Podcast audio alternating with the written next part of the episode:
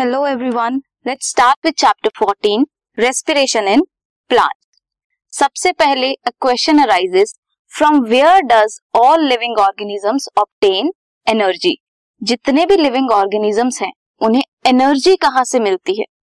हम सबको पता है, हम खाना किस लिए खाते हैं? हम खाना खाते हैं ताकि हमें एनर्जी मिल सके। वो एनर्जी कैसे मिलती है? जब उस फ़ूड का ब्रेक डाउन होता है, तब हमें एनर्जी मिलती है। Energy required for life processes is obtained from the oxidation of food और मैक्रोमोलिक्यूल्स फ़ूड में क्या होते हैं? मैक्रोमोलिक्यूल्स का फ़ूड बना होता है। Macromolecules like proteins carbohydrate fat so इन सब की जब ब्रेक डाउन होती है ऑक्सीडेशन होती है, तब एनर्जी मिलती है। ग्रीन प्लांट्स एंड साइनोबैक्टीरिया ये अपना खाना खुद प्रिपेयर करते हैं। क्या होता है ग्रीन प्लांट्स के पास?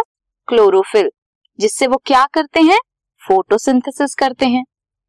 जो नॉन ग्रीन पार्ट है प्लांट का, वो फोटोसिंथेसिस नहीं कर सकते, उनके पास क्लोरोफिल नहीं होता तो उनकी ज़रूरत है कि उनके पास ट्रांसलोकेट हो सके food material so there is a necessity for the food to be translocated to all the non green plant ताकि उन्हें भी एनर्जी या फ़ूड मिल सके।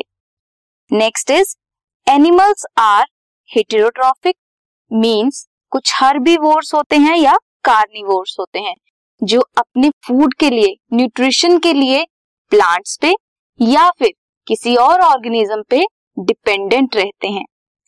Next is fungi fungi saprophytes होते हैं। मींस वो डिपेंड करते हैं on dead and decaying matter for food so हमने क्या देखा? हमें एनर्जी के लिए किस चीज़ की ज़रूरत है? फ़ूड की ज़रूरत है। फ़ूड की ऑक्सीडेशन का होना ज़रूरी है। ग्रीन प्लांट और साइनोबैक्टीरिया के पास क्लोरोफिल होता है या फिर ट्रांसलोकेशन होना ज़रूरी है। एनिमल्स हिटेरोट्रॉफिक होते हैं। डिपेंड करते हैं प्लांट्स पे या फिर किसी और ऑर्गेनिज्म पे। ताकि वो न्यूट्रिशन ले सके। एंड फंजाई सैप्रोफाइट्स हैं डिपेंड करते हैं डेड एंड डिकेइंग मैटर पर।